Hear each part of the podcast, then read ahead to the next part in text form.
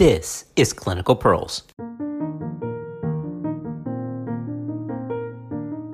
Well, that brings us to a wrap. We're at part three and our last installment of our mini series on Thrive. Remember, the whole purpose of doing this was to be a rebuttal, a vaccine against the depressing news reported by CNBC on physician well being.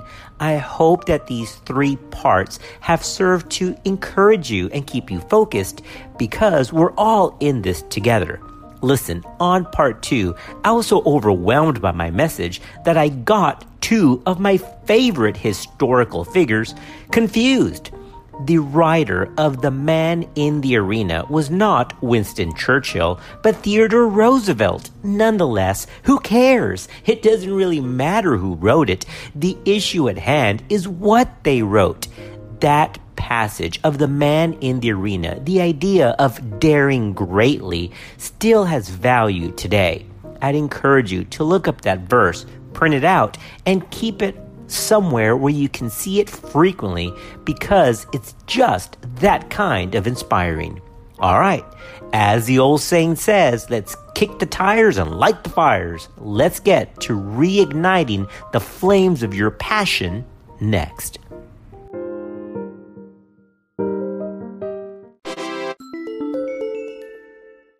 There's a famous saying with really an unknown author that says, Remember why you started. Don't you remember when you were in college and you were applying for medical school? You would do anything to get that acceptance letter. And then in medical school, you would try your best, your hardest. That was your whole focus to get into that desired residency. And then what happened? Once we start practicing, we forget why we started. Why? Because the routine sets up. Again, the mundane. Remember, we talked about that just in part two. It's crazy how the field of medicine, a whole career group whose whole purpose is the caregiving and the alleviation of suffering and pain for others, has failed to take care of our own. We as caregivers usually don't take care of ourselves, and that's wrong. Why? Because we forget our vision and we let our passion for medicine, the passion of what we're doing, or just our life's passion overall, fade. This episode is brought to you by Visit Williamsburg.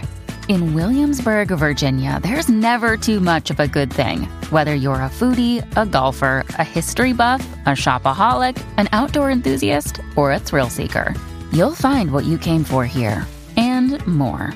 So ask yourself, what is it you want? Discover Williamsburg and plan your trip at visitwilliamsburg.com. Additionally, people confuse their passion with their current work. Now, while it may be the same for some people, it may not be for others. For example, as I mentioned before, my true passion is teaching medicine to medical students, residents, and even fellows. But my day to day work of medicine, while I love that too, isn't my true passion. It's the vehicle through which my passion is expressed. Remember, there's three factors that are intimately involved here. Your vision for your life, the purpose of your life, and your passion for your life. Look, we're all born with a deep and meaningful purpose that we have to discover. Your purpose is not something that you need to make up. It's already there. You just have to uncover it in order to create the life and the happiness that you want.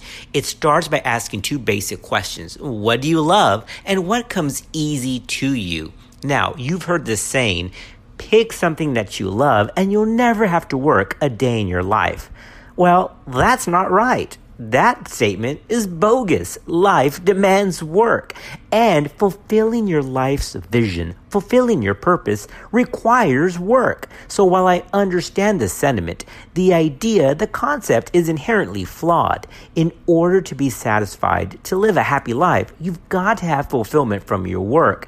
And that comes from finding your purpose and following your passion.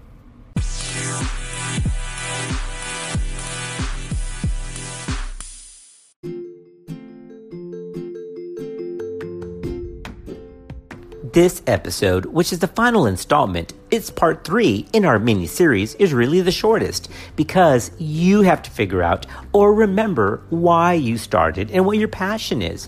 Never let that flame extinguish on your dream and your vision. Myles Munroe said that the greatest tragedy in life isn't death, it's living a life without purpose and passion. So, this is our final episode, and we'll get back to current concepts in obstetrics and gynecology with our next episode. But for now, I hope that these three parts have really helped you. My goal is to make the CNBC article reverse itself because we have learned or have done a better job taking care of ourselves. Thanks for listening. We'll see you next time on Clinical Pearls.